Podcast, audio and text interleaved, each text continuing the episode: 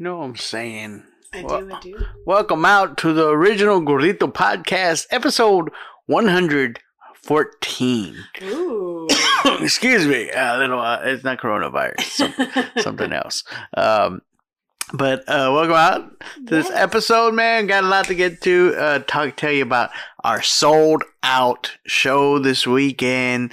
The friends keep on coming to town. Yes. Got some exciting news, depending who you ask. We'll talk about that, Easter, and a whole lots of other things, as well as a To Watch the Watcho with Kong versus Godzilla. Ooh. But we'll start you off with a little vinyl vibe, little Waylon Jennings. I don't think Hank would have done it this way. Okay.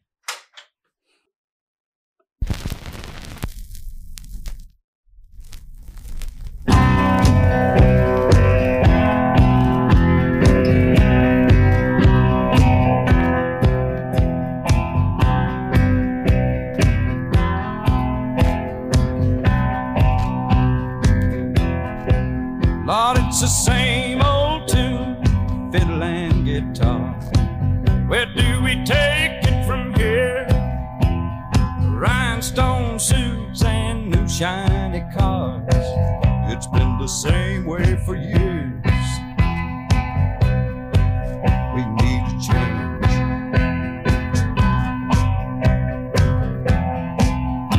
change. Somebody told me when I came to Nashville, son, you finally got it made. Old Hank made it here. We're all sure that you will, but I don't think Hank done it this way. No, I don't think Hank done it this way. Look at it.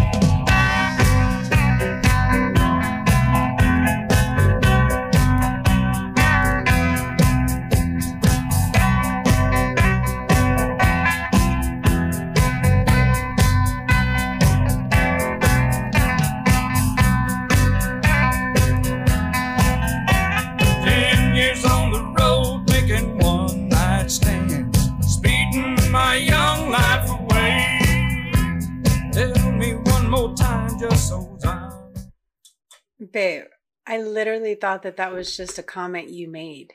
Oh. I didn't know that was the name of the song. Who did you think I was talking about? Hank.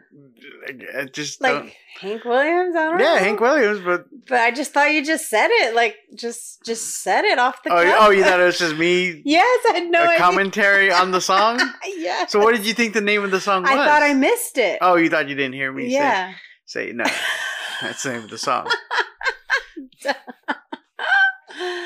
I've played that track before. I think it's definitely one of my favorite Willie Jennings songs. So yeah, little, you know, little something we haven't played. We haven't been playing too much of the country vinyl. It's been a minute lately, so it was a good choice. I liked it. Yeah. How you doing? How's your? I'm doing well. Week. It was a long Tuesday. I don't know if you heard. We're STAR testing. Oh. And we weren't able to STAR test because the whole state of Texas was STAR testing today online. So everything shut down. So it wasn't just your school? No, it wasn't just our school. Oh, is this? Well, I haven't been online today. Is it? Did it make the news? I have no idea. That sounds like a big deal. It was a huge deal because we, at least for our school, we had already started testing. We were 30 minutes into testing. So kids have already opened up the securities, you know what I mean? And so, so then when it crashed, it was like, so then now what? Like, what do we do? Like, can they even still take the STAR test? Yeah, it's crazy. So does that mean they have to now rewrite that whole test since technically they were open? Because aren't those tests, I don't know how it is now with it being online, don't they have to be sealed? Yeah, oh yeah, it's strict, big security. You have to sign oaths and all kinds of stuff. They have to be sealed. You as a monitor are not even allowed to be looking at the test or reading the test. It's legit serious shit. Well, like I said, now that the test is out, they can't reuse. And I'm telling you, they but do they have backup? Like, do they have a second version just in case? I'm sure they do. Whoever those I met one guy that worked. He didn't work for whoever. I don't know who writes the STAR. I don't know. Is it written in-house or do they? Babe, you're asking me the wrong question. There's one company that writes most of the standardized tests. Oh, absolutely, 100%. I took a workshop one time from a gentleman who worked there, and I was like, man, I bet that's buku bucks to write those tests. Oh yeah, yeah. Yeah, they've already said we're gonna go with someone else next year. Mm-hmm. They don't know what we're doing about the STAR test this year, but they know next year they're going with someone else. Yeah. They've already said. Wow. So it was a crazy day. So crazy day. Yeah. Why not? It was a crazy weekend. For sure, right? So made my return to the Mesquite Street stage officially, right? I had stopped a couple weeks ago and did a set at, for John Stringer show. And so this was my return back headlining at Mesquite Street, really there in any kind of official capacity. I haven't done any official shows there other than that one guest spot. So this is my return back there. I'm tied up, with the day job and everything right now. So promotion, usually back in the day, I'd print off flyers and I'd go to different businesses and hustle up, and then the other side of my promotion, normally I would text people here in town, and I just really didn't feel right doing that right now. One, I don't know where everyone's head's at. True. As far as going out and the pandemic still being very much a real thing. Sure. So everyone I feel like is still taking different levels of caution. So I didn't want to bother anybody and make anyone feel obligated or feel like awkward having to tell me like, hey man, no, I'm not I'm not going out in public right now like that to a show. So really didn't know what to expect. I wasn't worried a whole lot about ticket sales. It was like first show back. Yeah. I'm not gonna get my feelings hurt. There's gonna be an audience regardless. I know people are gonna show up. People look for something to do, but put a little promo video together, put a little bit of money behind it on the ads on Facebook, nothing crazy. Usually, in the spirit of transparency, when I put these shows together, usually the club wants to make sure that they make their money, and the club makes their money on alcohol sales. Like we split part of the door. But they, any comedy club will tell you the money doesn't come from ticket sales. Most of that goes to the acts, or a good chunk of it, does. And their money comes from food and alcohol sales. So if a show is not selling out, very oftentimes the club reserves a certain amount of the room to give away to make sure that there's a full room. Right? Empty seats mean lost money. Right. So they want to fill it, even if it means not selling a ticket. So it's happened before where, we still have 30 tickets left. Let me send out a, buy one, get one, or free ticket just at the service cost. Pay the service fee or whatever, And this time around, that conversation never happened. Yeah, it was crazy. You asked her, you're like, did the club... I noticed that I hadn't gotten a text, because normally what I've come to realize is like usually the Wednesday before a show, they might send out a text saying like either reminding you about the show or saying a free ticket or, whatever, a discount, whatever. And Wednesday came and I never got a text message. So I was like, And so I asked you about it. Right. So that made a difference for me. Right. So then, late Friday night, right? Show Saturday, late Friday night. I said, "Let me go take a look at the website, see how many tickets." I was like, "Yeah," because I did something silly. I was like, I went on there. I was like, "Let me see how close I am." I think I put like 15 or 10. Like as if you were gonna buy that many. Yeah, yeah. If I was gonna buy that many to see what it told me. Yeah. Right, to see, and I was like, and I'll increase it up, because at some point it'll tell you there's not enough tickets left. Yeah. Right. That was my little trick. And then I guess the website's updated. It now tells you how many are remaining. Oh, wow. I don't know if it's just once it gets to a certain amount, but when I went and checked it, it actually told me couldn't buy the 10 tickets. There's only 6 left. Wow. And so then Saturday morning, I followed up with the club. I said, hey, saw there's only 6 left. Is that all the tickets, or sometimes also they'll save some to sell at the door because they plan on people walking up to buy tickets? He says, no, they're all on. Everything's online. There's only 6 left. Wow. By Saturday afternoon, there's only 2 left. And, and then shortly after that, it was an official online sellout, not at the door, no paper giveaways. Real ones know there's a difference, right? Sometimes when we see people say, oh, it's a sellout. And the guy in the comic's not necessarily a draw, like myself, which I'm not. When I pack out or sell out a room, it's because I worked at it, right? Yeah. You do the advertisings and whatever. So to do it this way with no giveaways, with no walk-up sales, just 100% online.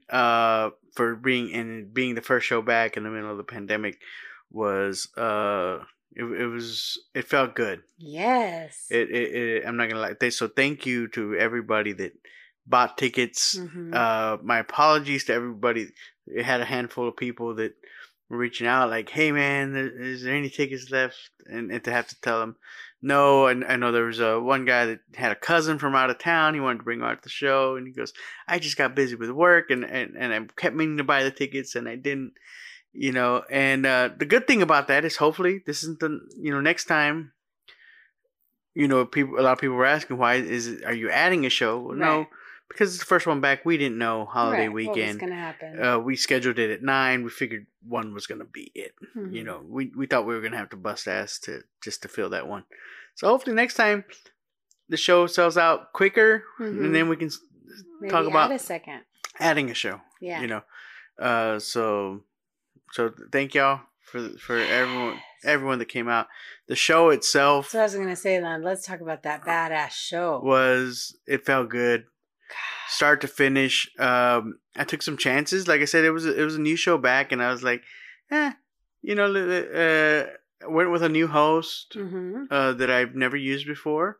New up and comer comic here in Corpus, Ana Ramirez, and she did a fantastic job. So good. Great energy, which is important for me as a host of a show. Yes, you need to be funny, but you know, if you're gonna go up there and do your depression jokes, doesn't really start off the show in a great, like fun. You gotta get the crowd shows. I like my shows to have fun. Yeah, right. You know, do the jokes you want to do. I'm not telling you not to do the jokes you want to do. I'm talking about as far as organizing a show. Yeah, it doesn't create a good energy for the type of show that I'm looking to do. So I was very happy with the energy that she brought. Gave a guest spot to another local, Joseph Contreras. Fantastic. So he's been around for a couple of years. He's grown just so much. Yes. I'm big on progress, so I was very happy to see his ability to handle the audience, the crowd, he did such a good job. The cohesiveness of his set. So and then the feature, who I've worked with before, Aaron Suarez, brought down another comic from Austin named Gabby Montemayor, and I had only worked with her, I think, maybe one or two other times, and so it was good to get to see her on stage. Yeah. She is just a full of energy, ball of energy. Yes, right. She's just nonstop and on stage, and you tried to get pictures of all the comics, and I don't think you said you couldn't get any of her. I could not get one single good photo of her because she was just everywhere on that stage.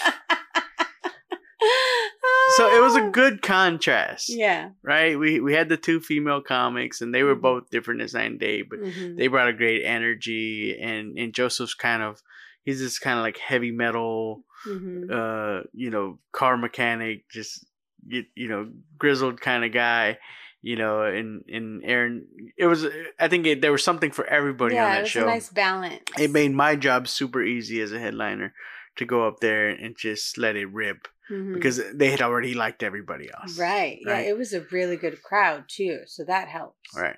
Yeah. I've always been a proponent of strong shows.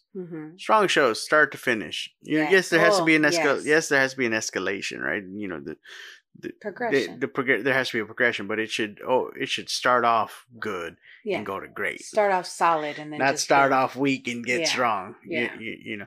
So I was very happy with that. Very happy with the turnout. Everyone that came out. We actually had some new fans that drove from Victoria. This was such a good story. Which is that stuff I've told y'all before. That stuff amazes me when people drive from San Antonio or from Houston to come catch a show. That shit just blows my mind. Mm-hmm. And these people had never even seen me live. Apparently, they found me on YouTube. Yes, and they didn't. I didn't get their names. I don't know. No, if you did. I did not. I'm so sorry. It was just. It was such hectic. So hectic. But they did share with me that they had found me on. The wife had found me on YouTube, mm-hmm. and started watching all my videos. Fan. Had been watching my videos for a week or a couple weeks. She said they had to. And when they saw I had a show, they had to come see me. Yes, so they drove down. So they drove down from Victoria, which a little bit of a drive, you know, out of the way, to come see the show. They bought merch, by the way. Corpus doesn't normally sell out my merch. No, but they did, and they did this time. Yeah, so, they did. So thank you, 10 times over. What a welcome back. What a way to celebrate 10 years. The anniversary anniversary show. Yes. You know, and... But that couple was so cute, babe. And they had such a good time at the show. I'm so glad. Yeah. Yeah, I'm glad too. You know that was their first time coming to see me live, and that it was a really good show for them to come to. Aww. It took a while for me. It was one of those ones that I couldn't tell while I was there. I didn't process it till the next day of how good of a show, how good personally of a set that I had, and how good the show was all the way. As a whole, yeah. It was so good. So, yeah. It was exciting, and it was like adrenaline. Like, it reminded me of the old times when I would go with you to the shows and help you do merch, and when I used to help take tickets at the door and all that stuff. But I didn't have to do any of that. We don't have to do that. We're moving on up. We don't have to we don't have to work our own door anymore. I didn't have to work the door. I had stopped that before the pandemic because it does take away something from the experience. Yeah. There was a time where I would take the tickets to my own show. Yes. And it takes something away from the experience. Like, oh, I came to see you and you're getting my ticket. But yeah, so it was cool. It felt like old times. It was nice. It's good, you know. And I ate a fuck ton of pizza. Oh my god! All right, because we love Mesquite Street pizza. So that's one of the perks of eating there. It was Mesquite's 7-year anniversary. I didn't realize that. I had to have noticed that before, that their anniversary falls around the same time as yours, as mine. But yeah, they were celebrating their 7-year anniversary this weekend. So that was cool. It was a good little anniversary weekend. I didn't realize that they had been around that long. I lost track. So I'd only been doing it about 3 years when they came along, and the realization that's been the most stable club that I've had. You know, the first 2-3 years, we were bouncing around from year to year. You know, we were at Gators, and then we were at Railroad, and then we were back at Gators for a second, and then we finally settled at Mesquite. And by I mean the club where there were the main club in town. Right. And you know, it really kind of gave. You know, thankful to Brandon and Ashley and Martha and the whole Gonzalez family over there to continue that going consistently, to keep bringing shows consistently, because what it did is it allowed me to really build a fan base where people know where to find you, you know, and know that that's where they can see your shows at. It doesn't matter where, but it's important to have that. Yeah, and I think over the last 7 years, that's been a big factor. Separate aside from the fact that I got to host there as their and run their shows for a couple of years, which would, you know, really allowed me to get in front of a lot of folks and build the relationships that I needed. So yeah, so this was like I said, carrying over back from what I was talking about the previous week. you know, it feels like this melding of an old chapter and new chapter. There's characters from parts of in my comedy career and life that haven't been around for a few years that are coming back. Got to, you know, like I said, reconnect with Raymond and Mario after a couple of years, and Bunchy's back in town tonight. I'm actually gonna go. Since I didn't get to see him last time, he's in town this time. It's a Tuesday night, but I don't give a fuck. Like, because I feel like the universe is bringing these people back, sure, back in and around for a reason. Got to see John Stringer, got to see Aaron, mm-hmm. you know. Planning right now, tentatively, to go up to Austin and do a show up there. Oh, cool. With Aaron and Josh Castro, and looking forward to that. So be on the lookout for that as well. Cool. All right, I'm gonna let you say what you want to say. What do I want to say? Oh, I don't know if you've heard, mm-hmm. but Mr.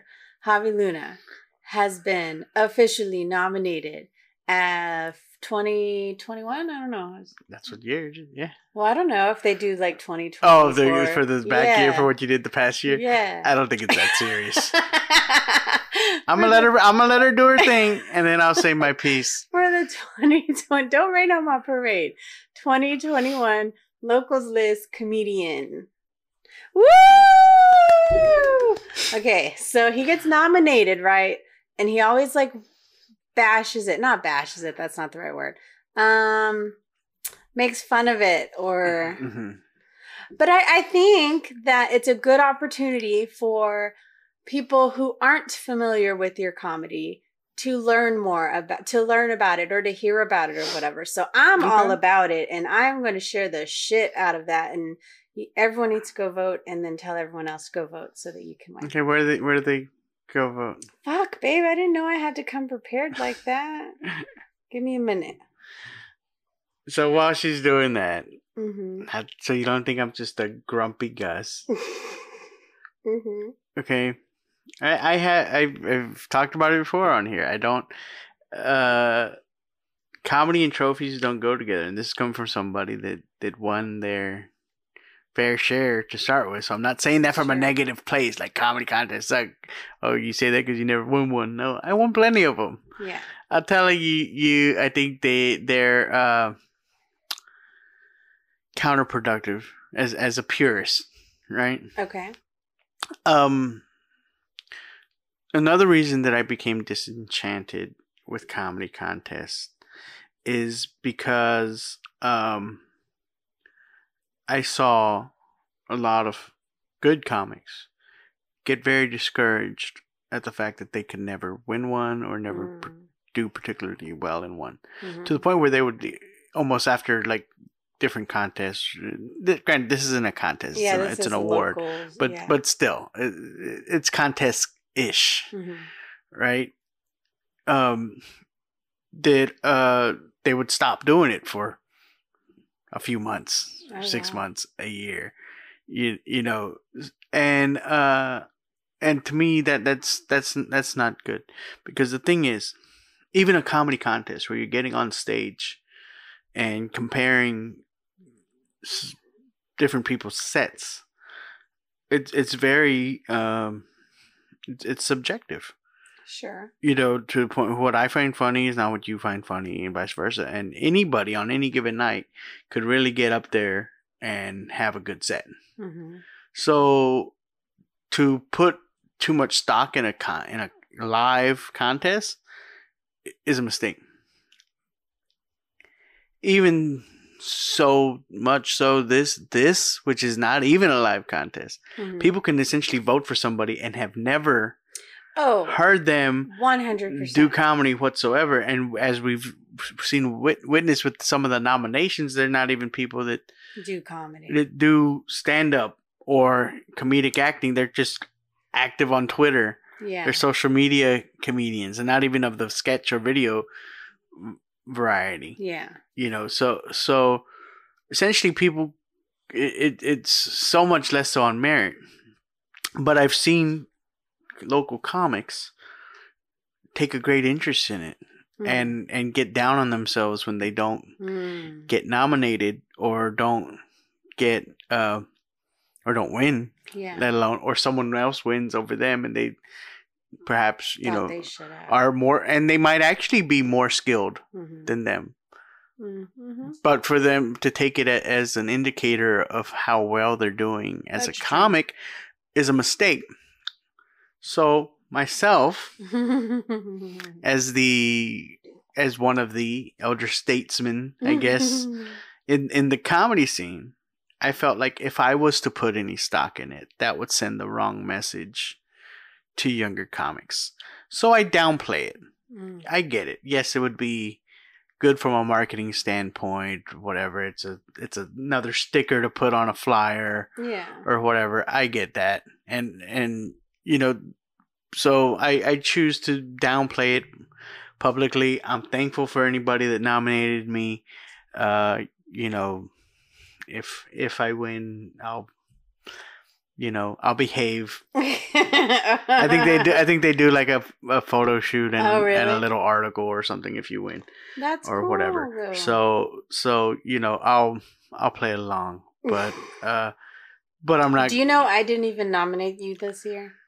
Because I usually nominate you. Yeah. I didn't even nominate you this year because you're always so blah about it. So I was like, I'll just vote for him when he gets nominated. Right. So if you want, you can do that, but you're not gonna catch me campaigning for it, and that's the reason why. And that I get that, and I'm glad that you stated that because that makes sense. Yeah. So I take the vote remember when American Idol, when they started the vote for the worst campaign. Vote for the worst. I remember they like the Sanjaya. And they were like, as a way to kind of self-sabotage the thing. That's why, like, I was, like, nominating, like, random. Like, my drunk Theo was like, to just inundate the nomination list. So much so. And the other thing is that the corporate comedy scene is just so infantile to really, to differentiate between, someone who's just starting out and the pros that we have. Like Happy the Clown wasn't nominated. I had to nominate him. But I just think because people don't remember him. Right. And that's what I'm saying. The audience for the magazine also is they're not the people that go to live comedy shows. So what are they gauging on? Just someone they went to high school with, or someone they follow on social media, but really they have no method. Like even y'all, some of y'all maybe not have even seen me live. You're gauging whether or not you go and vote for me based off of the podcast.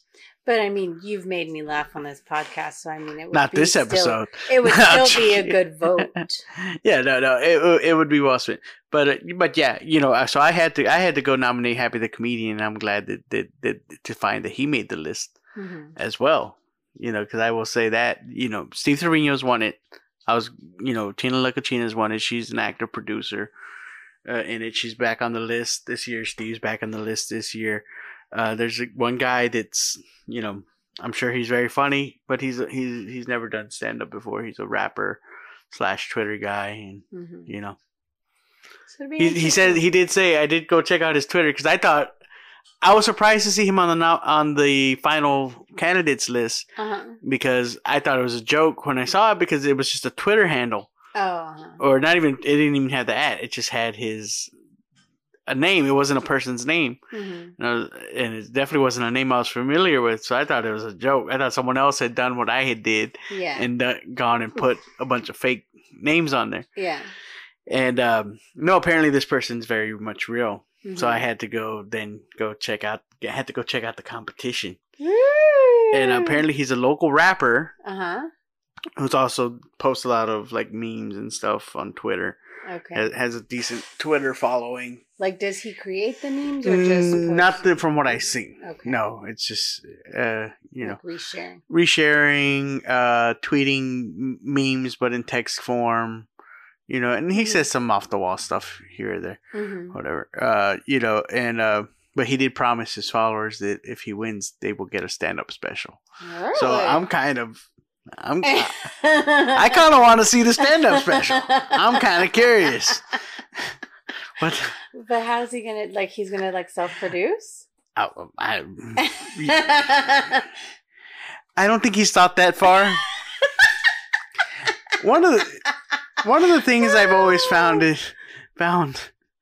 interesting is how easy some people think comedy and getting into comedy, getting a special, just getting to a pro level in comedy. How rare that is. How many? Which is one reason why I'm grateful of it. Even though to some pros, like I'm still, you know, I'm minor leaguing it. You know what I'm saying? But even then, I know there's so few guys that get to pay any bills. Yeah. Doing comedy, so the fact that you get to do it like that's an accomplishment in of itself. But I think some people from the outside in, it looks a lot easier. Mm-hmm. You know, which is why like someone like Happy, you know, you need someone to look to and say, well, if they can do it, I can do it. Right. And for me, as someone that was not going to move to LA, was not going to move to Dallas or Austin or anywhere big to do comedy, I had to look to someone like Happy to say, well, it can be done. Yeah. You can have a comedy career. You can have the nice house and not be famous outside of this region. Right. It can be done. Mm-hmm. And case in point, Happy the Clown. Yeah. You know, Steve's a great inspiration too, but Steve had to go outside of Corpus to get it. So definitely Steve's had his impact on me. Not to take that away from him, but when I talk about, you know, trying to grow a following from living here, home. Yeah, you know, because Corpus is really good about supporting people that leave. They like that. They like to say, well, he's from here. Yeah. Yeah. No, he's still here. Yeah, he's still here. Corpus got an issue if you're still here sometimes. Corpus like, yo, you still live here? So you're not that good. Because if you were that good, then you wouldn't still be here. But that's changing, right? With people like Dusty and Clarissa, the talent can not only be from here, but also live here. So kudos to the Ben Magazine for doing the locals list. I get it. Unfortunately, My feeling is things like this tend to be more of a popularity contest instead of an actual merit. Merit, yes, you're right about that. Of who is? I mean, look at me. I'm like posting and posting just to get people to go vote. So yes, it's popular. Yeah, right. You're right. Yeah. Right, and I'm not interested in being popular for the sake of being popular. I'm interested in being the funniest motherfucker I can be. You know. Done. You're already. Boom. Done. Yeah, I'm on the Gorditos list. You won. You know what I'm saying? Y'all are listening. I already won. Woo! I like it. That's a good way to think about it. But still go vote. Whatever. So what else? Easter. How was your Easter, Mrs. Luna? Well, you were there with me. I was? Yes. Oh, that's right. We went to my mom's house. Mm-hmm. And the boys weren't with us, so it was different. It was sad. Not sad, but just, you know, different. Missed not having the boys there. But we still had our usual ham. This is my fourth year in a row, guys, eating ham. I'm not knocking the ham. Because the ham was dope. The ham is delicious. I ate it for lunch again today. Digging it. The ham was dope. But I grew up with the traditional Hispanic Easter. You're barbecuing everything. Chicken, ribs, fajitas, sausage. Brisket. You know, there's just all sorts of... If there's not seven different kinds of meat cooking at the same time, it ain't a Hispanic barbecue. The old school family barbecues, when they used to have to make announcements... When the meat was gonna be ready to let everybody know when the food. Hey, we got more drumsticks gonna be ready in 10 minutes. So if you didn't eat last round, get your plate ready. That shit. But do people go back to back? If they got the first round, would they go in round two? Shh, before baby. Other people? I was king of back to back. Babe, you went before someone got their first plate. Hey, look, if you got here late, listen, here's the thing. Don't show up late to the fucking family barbecue and be mad when there's only fucking chicken drumsticks left. That's your damn fault. You should have got here on time. Don't nobody want those fucking drumsticks. No, like that. Like that. That's like they make those for the kids. Mm-hmm. Yeah. You know, they aren't going to finish them. They got the big old box from the egg company. Yep. All they do is just throw some season on. You don't even do no season on there. Just throw some season on there. I just say some salt and leave it at that. Put them hoes on there. That's funny. Oy. You know, so that's what I grew up with. So this is a huge different change from, and even myself as an adult, right? When, you know, I would always barbecue something on Easter. So it was definitely a culture shock to go with your family. Because they, you know, very, very Anglo-Saxon traditions. A lot of low-key holidays. Yeah. We're very cool. We're a small family. Yes. Lindsay's, our kids are like the only small ones. Yes. And then Josh isn't even small anymore. Right. So we only got really Louie. And Josh and Louie's pretty low-key. So really, yeah. Lindsay's the life of the party. She really is. Everyone else, you know, your brother's watching golf. Like, it's very low-key. Everyone's on their phones. We eat, hang out a little bit. And chit-chat. Chit-chat, and that's about it. Yeah. You know, so it was good to see that Lindsay was old enough this year. We weren't going to do an Easter egg hunt. Yeah, we weren't. We didn't even get the boys, because I was like, we're going to go get them just so they could... get some eggs with some chocolates. Yeah. Like, we took them their Easter baskets. Yes, we did. And we got to see them. For a minute. Yeah. But for 2 years old, Lindsay was She was all about it. She was spotting them eggs from across the yard. Oh my god! I see it, Mama. I see it. There it is. And she needed no explanation on what to do.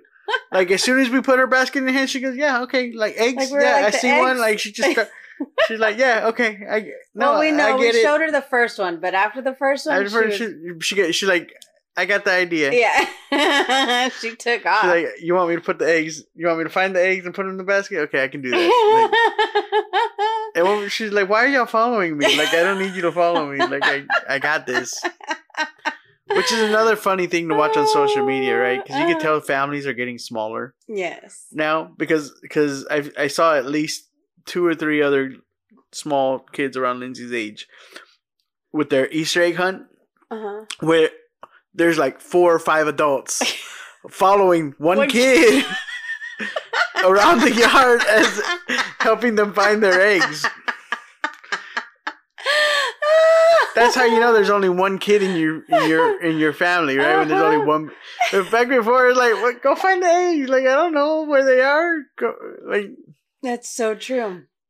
Yeah, we were all helping Lindsay find her eggs, and she was just like, please, I got this. Yeah, I left her alone. I sat there and watched her from the patio, but you were following her. Your mom was following her. But I was following her so that I could film her. Right. Kayla and Cindy were following her a little bit here and there. It was cute. But it was very cute. She really wasn't feeling the cascarones. No, she had said it was dirty. This is messy. Yeah, she didn't like that. It's messy. Like she would crack them, but she wanted to pick it up and throw it away. It bothered her very much because, you know, we don't allow her to make mess. Right. We try to teach her not to make a mess. If she makes a mess, she cleans it up. Yeah, exactly. So she's like, I don't understand.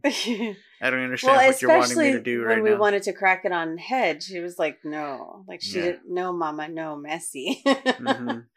She's so cute. Yeah.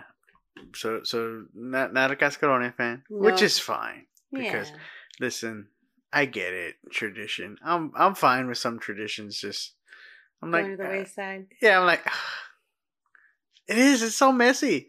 It is. Like, as a kid, you don't think about it. Yeah. Right? Because you didn't have to clean it up. Right. True. No one ever made you clean up the confetti as a kid. Yeah. But I'm like, I mean, someone's got to clean this shit up. You're not just going to leave it all over the patio, all over the yard. Yeah. Yeah, it sucks. And then, so then you're just kind of like, what is this tradition about? Again, like, why do we do this? That is true. Where did it come about? Because I don't know. I wonder. That's funny. It's colorful and it is fun. Yeah, it's fun chasing each other around.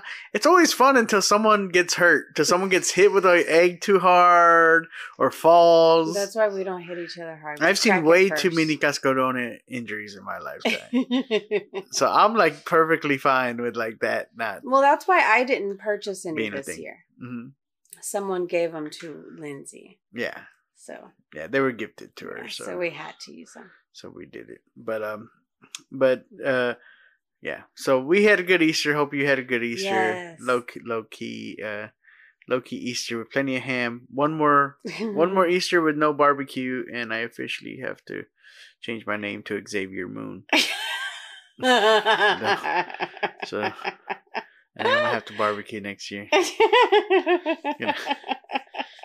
I have to change this to the original Fatty podcast.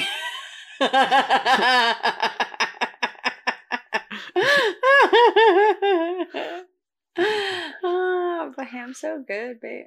It is. You could smoke a ham too. Oh yeah, that's true. See that? Boom, thinking.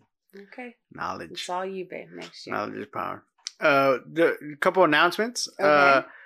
Of course, I will be back at Mesquite Street next month in May. I know I was just there, but I will be featuring this time for Chingo Bling. Mm-hmm. He'll be there Friday and Saturday. It's going to be May 21st and 22nd. Nice. So those tickets are on sale now. 4 shows. 4 shows, 2 Friday, 2 Saturday. Nice. So if you did miss those and you still really want to see me, that's the next time you can see me in Corpus, other than private parties. Got a bunch of those coming up. Those are still hidden, hard and heavy. Yeah, you got Austin coming up. Another one for this weekend. And one of our Padrinos de Podcast did come out to the show. And he was actually celebrating his birthday. Oh, I didn't realize it was his birthday. My apologies. But I also didn't want to embarrass you. I didn't know if you wanted me to tell anyone, but I'll embarrass you on the podcast. You can just blush in the privacy of your own car. Happy birthday to Mr. Albert Goddesses. Happy birthday. He I believe his birthday is actually going to be on Thursday, so this will come out before his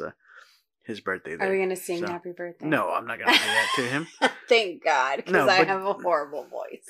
but a happy birthday shout out to him. Yes, he's the best. So much support. Came out and got his Padrino shirt, of course. Yeah. Right, which you can do. We'll hook you up with the merch if you show us a little love. Hit that sponsorship button. Yeah. You know, but he came out and even got an additional shirt. Yeah. So such a good guy. Yeah, definitely. The feedback from the merch continues to be amazing. They're loving it, babe. Yeah, they're loving it. So we're gonna run some more. We're gonna keep pushing. Y'all gonna like what I got for y'all next, though. Look at that teaser. Yeah, I'm gonna tease you on that.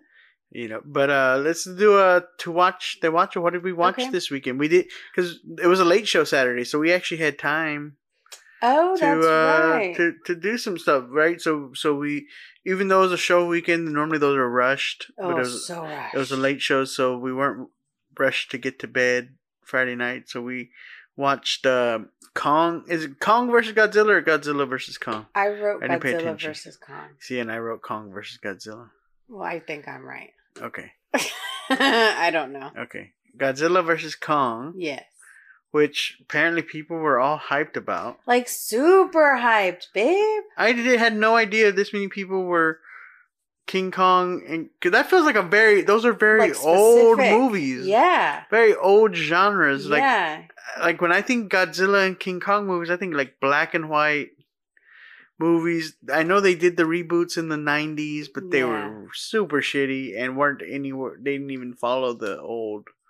So everyone that I knew growing up was like, not in a condescending way, but they were nerdy. They were into science. They were super into the sci-fi genre, and that was their thing. Mm-hmm. Either that, or they were old enough that they were kids when the original. Okay. Yes, that's true. Yeah. Like, so either really old men. Those are the people I knew into Godzilla, or like super like sci-fi nerdy type stuff. Mm-hmm. So I was very surprised to find it become that it was mainstream. That they were everyone was so excited about. There was like a high that people were talking about, like as if they've had a preference. Like this people were like, time. "Who are you going for?" Like, I don't feel a kinship to either one. Like, which one do you like? I was like they're giant animals. Do they have personalities? How do you like something? Am I gonna hang out with them? How do you like something like, you know, that just crushes buildings? Like, I like that I like one. How he crushes that. I like that giant thing that crushes buildings better than that giant thing that crushes buildings. Yeah. So did you have a side? So I didn't. Yeah. Well, here's the thing. I developed a side going into it because everyone was acting like you had to have a side. I didn't realize that Kong was an underdog. Mm-hmm. So when I heard people start to talk about him as an underdog, I was like, well, I got to go for the underdog because that's just my style. Yes. Right, so I was like, well, then I'm going. I guess I'm rooting for Kong. And then I was surprised. I'm not surprised. I was pleased to find out the way they wrote the movie is that's what they wanted you to do. Ah. Like Kong was the He was the, not to ruin it if you haven't seen it. Yeah. But he gets to be the savior of the movie, and it's obvious. From the beginning, they give him a personality. I don't know if that's a thing that they did before as much. I kind of remember the Jack Black one a little bit. I think I remembered him, but this time, like they give him a lot of personality. Mm-hmm. They humanize him a lot. Mm-hmm. There's a couple surprises there, like I said, that just make him a lot more likable, right? Yeah. So and they led you into that.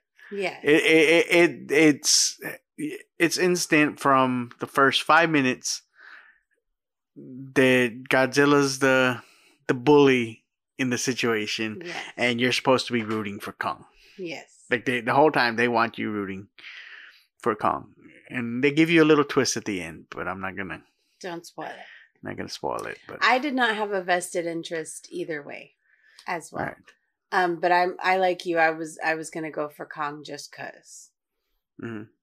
I don't know if he was more likable, but likable in a sense that I didn't even really know anything about it. So just that I know Godzilla breathes fire, Kong doesn't. So Kong was more likable. Mm-hmm. So that's what I was going for.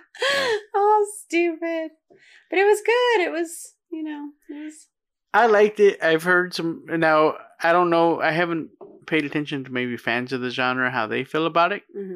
Because maybe part of what they liked about it. Because I do know that there's some people that are saying that it was no good. But as far as someone who's not a fan of the sci-fi genre, not a fan of the OG Godzilla's or even Kong's movies, I liked it. It was a lot more approachable. The characters, the human characters along with it. The storyline was a lot easier to follow. And I thought it was good. Mm-hmm. I thought the fighting was good. They definitely... they used a lot of like mixed martial arts moves, which I thought was kind of cool. Mm-hmm. You saw Kong was doing some Superman punches here and there. And different things. So they definitely humanized them a lot more, which, like I said, that might make them not appealable to the OG fans of the franchise. But I thought for some, as far as if their goal was to bring people that wouldn't normally watch a movie like this, then I thought they did a really good job. Yeah. I like, because I guess because it was Kong or Godzilla versus Kong, I expected it to just be like build up to the fight. Oh. So I really liked that they fought. They fought a few times. There's rounds. Yeah, I liked that because it was like, okay, we're going to just get into this. Let's do it. I was invested after that. I was like, let's go. Yeah, and there's a couple things like the, like I'm sure, like who's hating on it, like the science fiction part, right? Because science fiction buffs. I'm gonna stop calling them nerds because I feel like that's rude.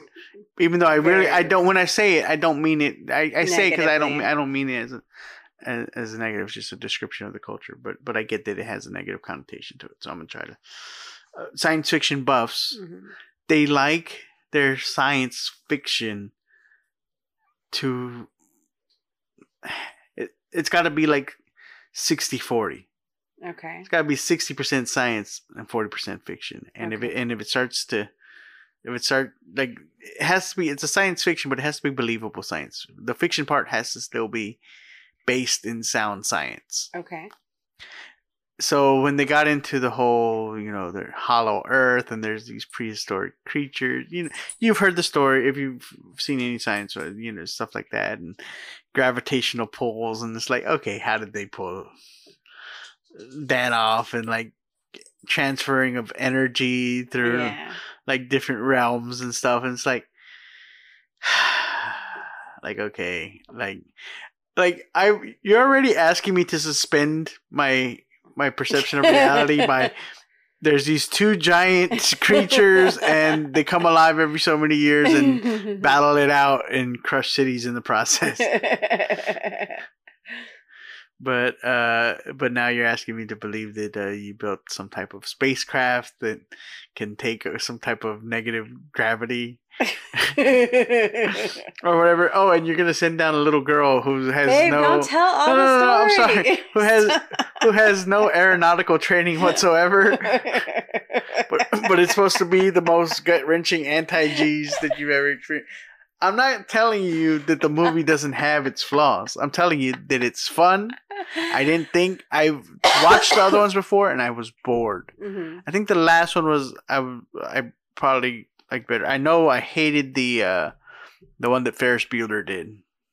You ever see that one? That was back in the 90s, and that was one where it was like it was Godzilla was a Komodo dragon that somehow got. They changed the story and it got shit canned. Oh wow! Like completely because it was like, and it was like he only got loose like in an arena or something like that. Like I definitely missed that. Yeah. It was Godzilla 2000, I think is what it was called. Oh, wow. Or am I confusing that with Dracula 2000? There's a lot of 2000. Any movie that you wrote in 1998 was automatically gonna get 2000 added to it. Yeah, no, I didn't see that. Yeah, and but the one with Walter White. I know that's not his name, but his name's failing me right now. He was in the last one, so I think they're trying to tie it together like a series of. Well, that's cool. No, so it was pretty good. I liked it. I liked it. I think it's definite to watch, especially if you weren't an original fan of the Godzilla movies like me. It's a fun, definitely the fun Friday night. A lot of action. Mm-hmm. They fight multiple times. Yeah, it was cool. In different scenarios, it's not just all building crushing. they take it into different arenas. Mm-hmm. So yeah. I agree. All right. Well, that is the end of the show for tonight. Kind of a low-key night. Going to go out, try to meet up with bunch of you guys. Thank you guys so much, as always, for listening. Don't forget to continue to subscribe. Leave us a review on iTunes if you ain't done that before already. And we'll see y'all guys next week. Man, be good. Be original. Be you. There's only one you. And there's only one love. I'm just so I'll understand. Oh, you sure ain't done it this way. Did old Hank really do it this way?